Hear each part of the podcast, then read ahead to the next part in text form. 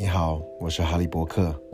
会开始录制末日料理，是因为新冠疫情在美国爆发后，住在洛杉矶的我突然体验到末日降临的感受。如果人们的生活会因为一个病毒而改变，有什么习惯是我会想要培养的呢？在这里，我会和你分享身心灵成长、习惯培养的文章、书籍、体验和收获。我会尽量的标示出我所分享的内容出处。在这里有我每天做菜的心得，虽然你吃不到，但我会尽量说的让你想要知道。